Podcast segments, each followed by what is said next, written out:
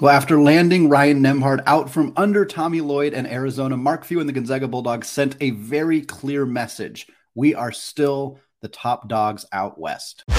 You are Locked On Zags, your daily podcast on the Gonzaga Bulldogs. Part of the Locked On Podcast Network. Your team every day. What is going on, y'all? Welcome to the Locked On Zags podcast, part of the Locked On Podcast Network, your team every day. I'm your host and longtime Gonzaga podcaster, Andy Patton, here to give you daily reports through another season of Gonzaga basketball. And today's episode of Locked On Zags is brought to you by FanDuel Sportsbook, the official sportsbook of the Locked On Podcast Network. Make every moment more. Visit fanduel.com slash locked on today to get started. All right, we're going to hear some quotes from Graham Ike about his health and reasoning for choosing Gonzaga. In the final segment, we're also going to talk about what this team needs to do, if anything else, to be a preseason top 10 team heading into the 2023 24 season. But we're going to lead today's show talking about Mark Few's decisive victory over Tommy Lloyd on the recruiting trail, or the, I guess I should say, the transfer portal trail, landing, of course, Ryan Nembhard from Creighton. And look, this was a clear message. This is a clear, decisive message from Gonzaga to from Mark Few from Gonzaga to everybody, not directly to Tommy Lloyd, not directly to Arizona, but to everybody is like, hey, we're not going anywhere. And I think so much of the conversation in the last few off seasons, the last few years really around Gonzaga has been, and, and, and much of this has come from the fan base. And I don't want to belittle or, or I, I understand why some of these fears existed, but there was so much fear around how NIL is going to impact Gonzaga's ability to land high profile players, how losing Tommy Lloyd is going to impact Gonzaga's ability to recruit domestically, to recruit internationally, to land transfer portal players, to make and continue those kind of connections. And between the fears about NIL, which I, again, I understand. I understand both of these concerns. I understand why there was fear that losing Tommy Lloyd, who'd been a, a staple, a, a, huge part of the program for decades, why losing him was a concern to people, especially when you saw the immediate success that he had coaching at Arizona. And I and NIL certainly there, there's a lot of kind of confusion and fear and anxiety for fans of of many programs, but specifically a school like Gonzaga that is not as big as even school like Arizona, but certainly like UCLA or Duke or North Carolina or Alabama or Arkansas or Michigan State or any of those programs who have more money, more, you know, more donors, more boosters, more financial backing. I get it.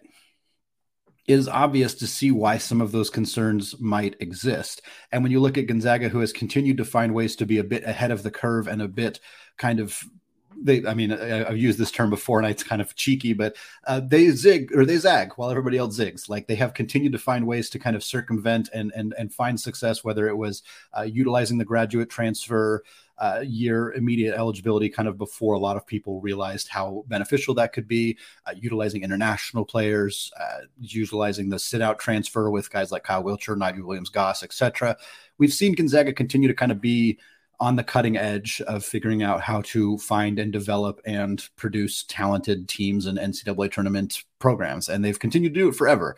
And when we saw these massive changes t- come to college basketball, and we saw Gonzaga strike out with a few players they wanted last year, and and we saw the team, you know, this year's roster didn't have didn't have as successful as a season as many would have wanted. Of course, they ended up in the Elite Eight. So who are we to necessarily complain too much? But I think it's fair to say that a team that was preseason number two that went through some of the early season struggles that they went through, lost that game to LMU in the regular season. Like there was some some obvious concern about Gonzaga. And then this offseason started. We saw players enter the portal, which is something that is very unusual at Gonzaga. It is rare to see players choose to leave this school. And so there was fear there was concern. There was, and, and for some people, panic. Trust me, I read my mentions. I seen the YouTube comments. There was panic, and I'm not again. I'm not trying to trash anybody. I get it. I get why that concern existed. But man, what a statement! What an absolute statement! And now Arizona is just the, the fan base, folks. For those of you who are not on Twitter, a congratulations. That's an awesome accomplishment because it, it can be a bit messy uh, on the old twitter.com especially these days. But man arizona fans are are struggling right now. Let's let's put it that way. They're struggling with this. And and understandably when the minute ryan nembhard entered the transfer portal uh, a couple of weeks ago. The minute that he entered the portal, everybody said, well, he's going to Arizona. Tommy recruited Andrew to come to Spokane. Why wouldn't Tommy be able to record Ryan, rec- recruit Ryan to come to Tucson and play for the Wildcats? They lost their point guard, Kerr Kriisa. He headed out to West Virginia. This is an obvious sign, sealed, delivered. This is done.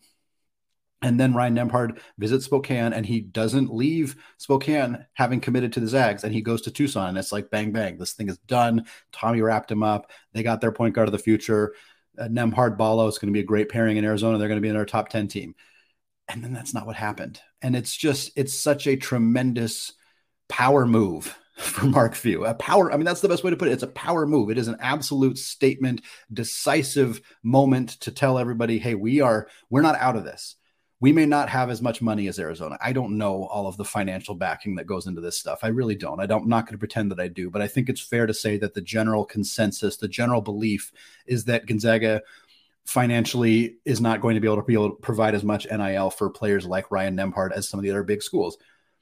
And either that's true or not, but it didn't matter in this case. It didn't matter. Maybe Arizona did offer Ryan Nembhard more money. If that's the case, then this is even more of an indictment. I mean, uh, yeah, we'll say it, an indictment on Tommy Lloyd and a, a, proof of how good Mark Few is at what he does. If he was able to land Ryan Nembhard without offering as much money, it either means that or it means that Gonzaga offered Ryan Nembhard more money. Either way, it's a it's a pretty darn good thing. Either they offered less money and still got him, or they offered more money and got him. it's, it's a win-win. It's a good thing either way. Obviously, Ryan Nembhard's decision came down to significantly more than money perhaps more than many other players in the portal because he has this connection to the program because of his brother's su- tremendous success, not just at Gonzaga, but as an NBA player. And do not get it twisted, folks. Andrew Nembhard's success on the Indiana Pacers last year played a role here.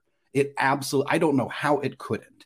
I don't know how it couldn't. If you want to be an NBA player like Ryan Nembhard almost certainly does, you want to be able to go into a system where you feel very confident that this system is going to get me prepared to be an NBA player how much more definitive proof could he need than seeing Andrew do what he did last year as a rookie? So to me, that was a huge part of this.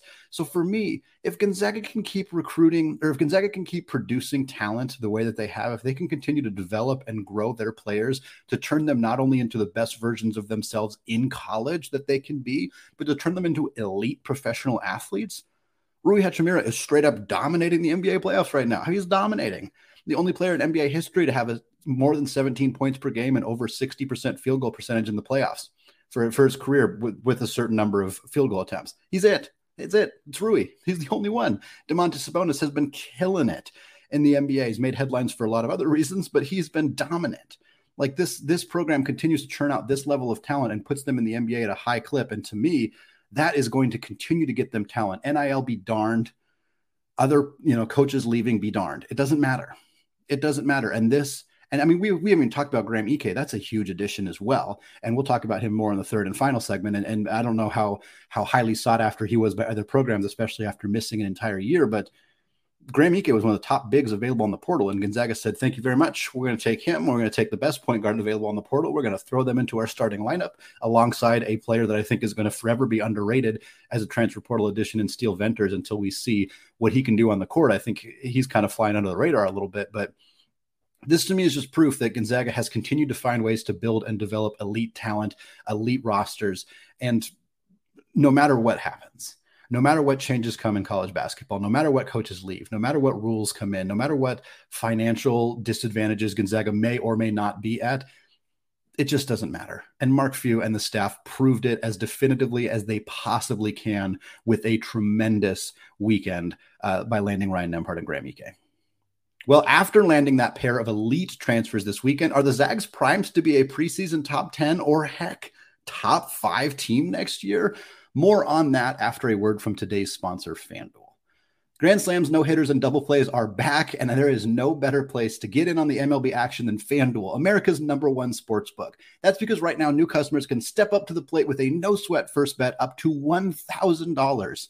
Just go to fanduel.com slash locked on, sign up place your first bet, and get up to $1,000 back in bonus bets if you do not win. Maybe you Zag fans want to bet on Marco Gonzalez to get a win for the Mariners, or perhaps Eli Morgan to snag a save for the Guardians. Don't miss your chance to get a no sweat first bet up to $1,000 when you join FanDuel today. Just go to fanduel.com slash locked on to sign up. FanDuel, an official partner of Major League Baseball.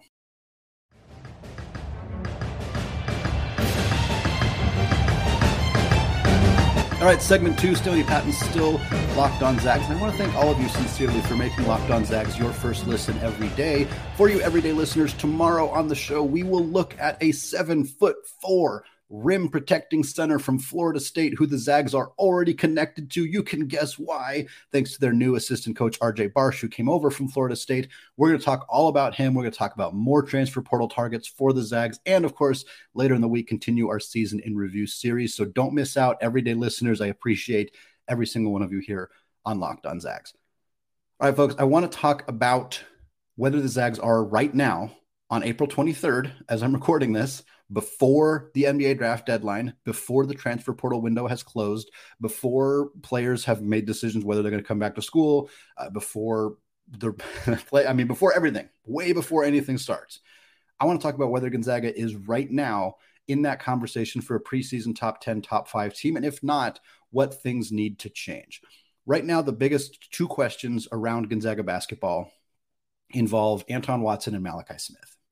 That to me makes it impossible to really gauge where Gonzaga is going to be because we don't know what's going to happen with those two players. Everybody else we pretty much know. We Julian Strawther's not coming back. I, I, I would be absolutely shocked if that happened. He can, to be clear, it is not he's not ineligible to return, but I would be very, very surprised if that happened. Rasir Bolton cannot come back. Drew Timme would be even more surprising if Julian Strawther, uh, or even more surprising if he were to make the decision to return. Uh, he has not yet declared for the NBA draft publicly, at least, but I think that by the time you're listening to this, certainly he probably will have. So you're losing three huge players from last year's roster. You lose three players in the transfer portal, um, all depth options, although Hunter Sallis was going to step into a pretty significant role, and that's a really tough loss. That's not to discredit Efton Reid or Dominic Harris, who are both tough losses uh, as well. But you're looking at a, at a team that that lost so much and now has found just a tremendous way to replace them with Graham Ike, with Steele Venters, with Ryan Nembhard. And I think there's still a few questions that need to be answered in order to determine whether this team truly is going to be a top 10 team because you can't just replace Drew Timme. And last year, Gonzaga was a top 10 team, not not entirely because of Drew Timme, but man, in a lot of ways because of Drew Timme. And so to, to lose him, uh, and I mean, Graham Ike doesn't just replace Drew Timme. That's not how it works. He's not just as good as him. He's going to be a high usage, low post scorer, and I think he's going to do some good things, but that's a really, really tough loss. Uh, and then from the guard room, uh, Bolton and Strawther, Venters and Nembhard is I mean, Nembhard's fantastic. He fills such a, a, need for this team from a point guard perspective. But I think you need to figure out what's going to happen with Watson and Smith before you can make a really strong determination. I have said this on the podcast, and I will continue to stand by this statement. My my suspicion is that Anton Watson is going to return. I think he's going to probably declare for the NBA draft, and I think that that makes sense for him to do so to get that feedback, to get that evaluation, to hear what they have to say about his NBA draft aspirations, things he needs to work on, things they like, all of that good stuff. But I think that it doesn't strike me as particularly likely that he is going to leave. So I think he's probably back. Malachi Smith, I am much less confident that he returns. I think there's a good chance that he is ready to pursue his professional basketball playing career. Uh, I know a lot of people have said, well, he's not going to get drafted. Why do you declare for the NBA draft? Why wouldn't you? To get feedback to, to learn to grow to, to develop to get to play against the best of the best to prove yourself. And if he doesn't end up getting drafted uh, and if he get the feedback he gets is that like hey hey you're you know you're a talented player we like this and this but you know there's there's so and so reasons that we you know we're, we're probably going to pass on you but we'd love to sign you in the summer league. Whatever feedback he might get I, that doesn't mean oh I, I coming back to college doesn't necessarily help him. It might. It has before there are players who have come back for their fourth, fifth, sixth years of college and, and improved their draft stock to the point where they they did end up getting selected. But for Malachi Smith, I think there's a reasonable chance that he decides to venture out and begin his professional career, whether it happens overseas, whether it starts in the G League, whatever it may be. That's my guess. He he obviously could choose to return, and if he did, he would have a very very big role for this team. But if we're looking at the assumption that Watson is back and, and Malachi Smith is not, the roster rotation that I suspect we're going to be looking at for next year is as follows Graham Ike, Anton Watson, Steele Venters, Nolan Hickman, Ryan Nembhard. That is what I believe will be the starting lineup. The depth options that I believe will play significant minutes Ben Gregg, I think South Korean Jun Seok Yeo is going to play big minutes next year. I'm not exactly sure where. He's six eight. He his the numbers we have on him show him as being a very very good rebounder, but that's when he was the U19 FIBA. So I don't really know how whether he's a true power forward, whether he plays a little bit more of a wing role, kind of hard to to pin him down right now. And as much as Watson and Smith are my biggest questions in terms of this team being a top 10 team, he's next. He's next on the list because there's a real chance that at 21, he's ready to be a big time contributor, like not just a, a bring him along slowly, like a Rui Hachimura three, four year plan of like kind of gradually getting more minutes. Like he's that's not who he is.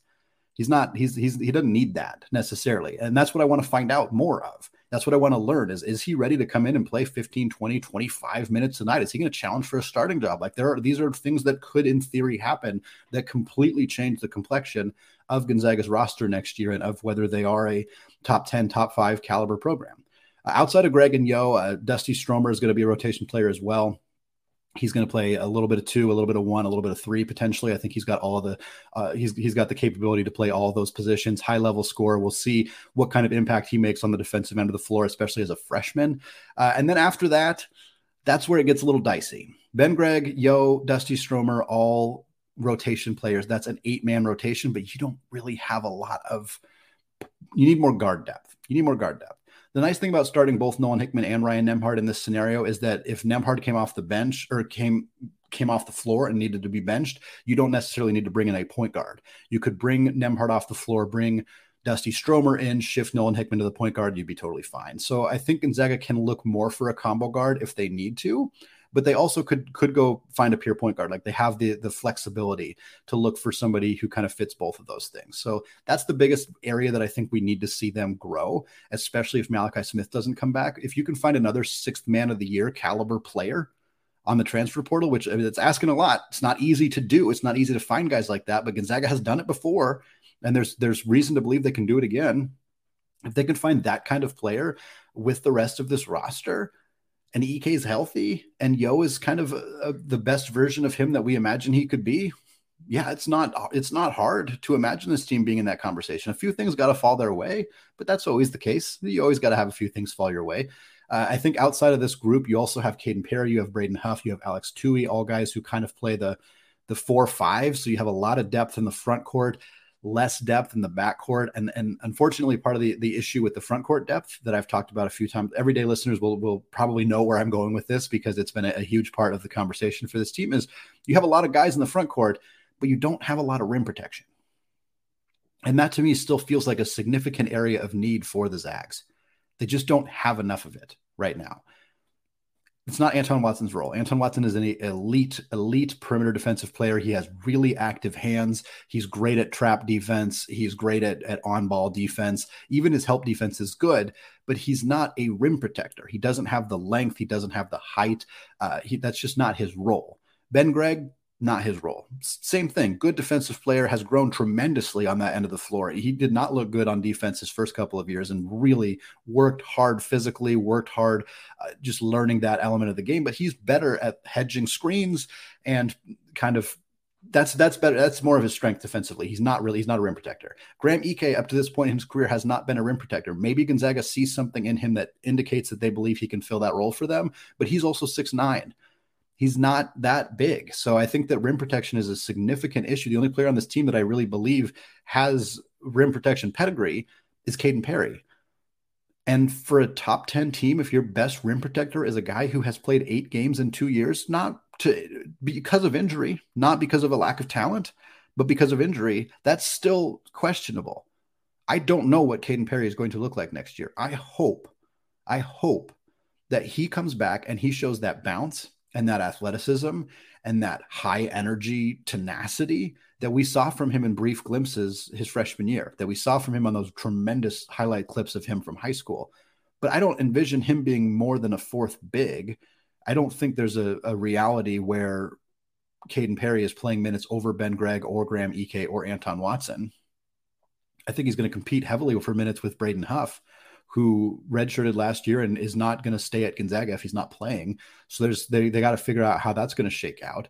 But to me, Kaden Perry can't be your best source of rim protection. It's not a knock on him. It's just you you need more than that.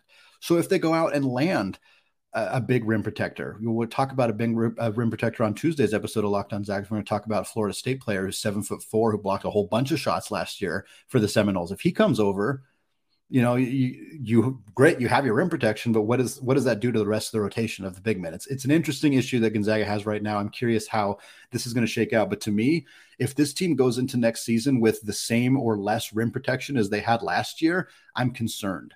I'm concerned that that's an area that they're going to need to continue to grow at um, in order to to when you get in the NCAA tournament, you have all these guards who are just attacking the basket constantly and getting switches and getting to the rim, and, and you don't have anybody to stop them there.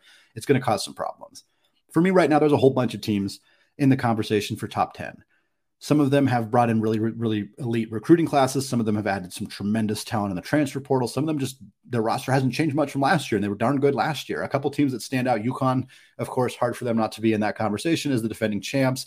Duke, Michigan State are teams that have managed to keep their cores more or less together. Duke returning Kyle Filipowski is just such a big, big time move for them. Marquette hasn't really lost anybody yet. I think they're straight in that conversation. Arkansas added like 35 different guards in the transfer portal. El Ellis from Louisville, uh, Keyon Menifield from Washington. They've added a few other guys as well. I think they're going to be right in that conversation. If Zach Edey comes back, you got to count Purdue in that conversation. Uh, Houston is a team that I think is still going to be really, really good even after losing Marcus Sasser. Miami, could be fantastic next year. Nijel Pack is back. Wooga Poplar's back. They've made some big additions in the portal as well. Tennessee just added a pair of really good mid-major transfers and Chris Ledlum from Harvard, Dalton Knecht from Northern Colorado. They get Santiago Vescovi back as well. So that that's nine teams right now. Is Gonzaga on par with those teams? Are they in that conversation?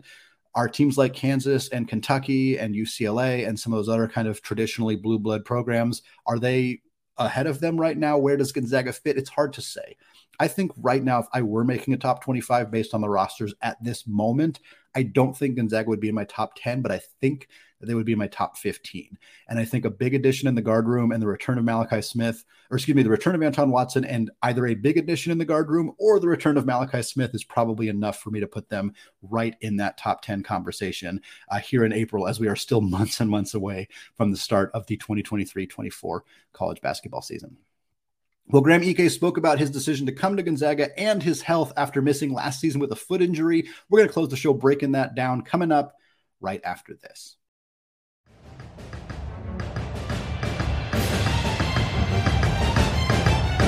All right, segment three, Stony Patton still locked on Zags. And I just wanted to give a few quick updates on Graham Ike that we heard. Uh, a lot of this came from Jim Meehan of the Spokesman Review, uh, some tweets from him, an article he wrote about Graham Ike and kind of talked to him about uh, his decision to come to Gonzaga. It's a fantastic article. Check it out. Of course, Jim and Theo at the Spokesman Review do fantastic work always. I would not be able to be nearly as effective at my position if I did not have the content that they produce. So definitely check them out. If you don't already, uh, here's a quote from Graham Ike. I'm just going to read it word for word that he said to Jim Meehan when asked about kind of what prompted him to choose to come to Gonzaga.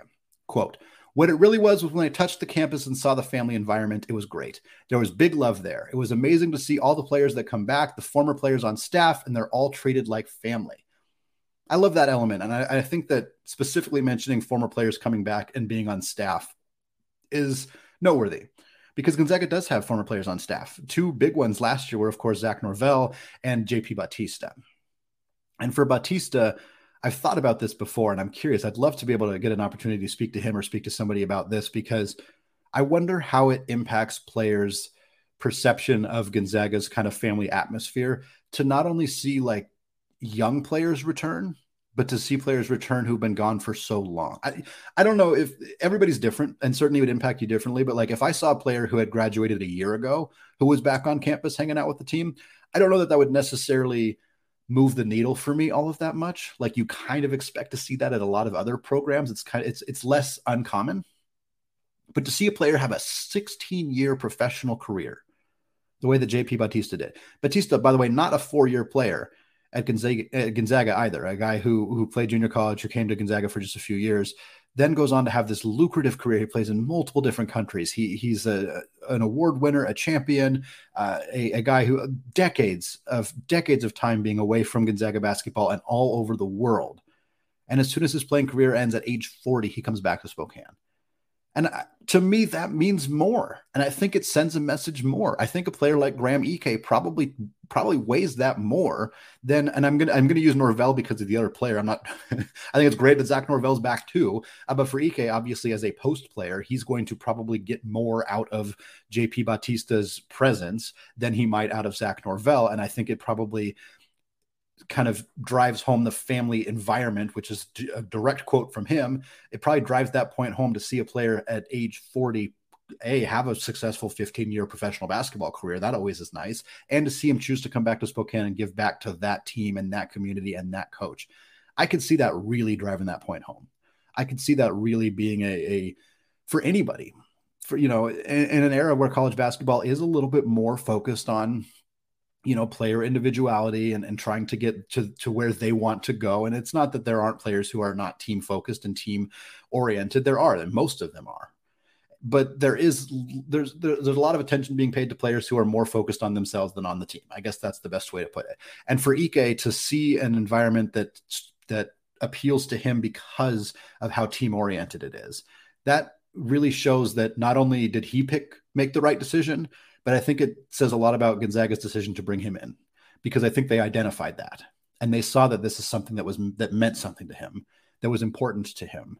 And they saw a player who maybe isn't like, I'm just trying to jump school to school to school. I'm going to go to Wyoming. I'm going to go to Gonzaga. I'm going to go to somewhere else. I'm going to, you know, like, I don't think that they're getting the impression from him. And to be clear, if you want to transfer multiple times, that's, I'm not trying to trash you on that. I'm not saying that like Efton Reid is a demon for wanting to transfer another time. Like, that's, if that's what you want to do, if that's what you feel like you need to do for your career, awesome there's nothing wrong with that. But when you're recruiting players, you obviously want to recruit players to be in your program for multiple years or as many years as they have eligibility left. And I think for Gonzaga, they identified Ike as a player who who wants that as well. And Ike certainly his quotes, and again, you know, your first quotes when you join a new team are, are always a little bit generic, and I don't know that they should be read into too much, despite the fact that that's what we're doing right now. But I do think that this speaks a little bit to Ike's uh, character and who he wants to be as a Gonzaga basketball player. And I think it's it's it's it, it, feels like this indicates the match here could be a really really lucrative one for both sides. I also have curiosity about how much of a role RJ Barsh may have played in this edition. RJ Barsh, of course, the new assistant coach, came over from Florida State.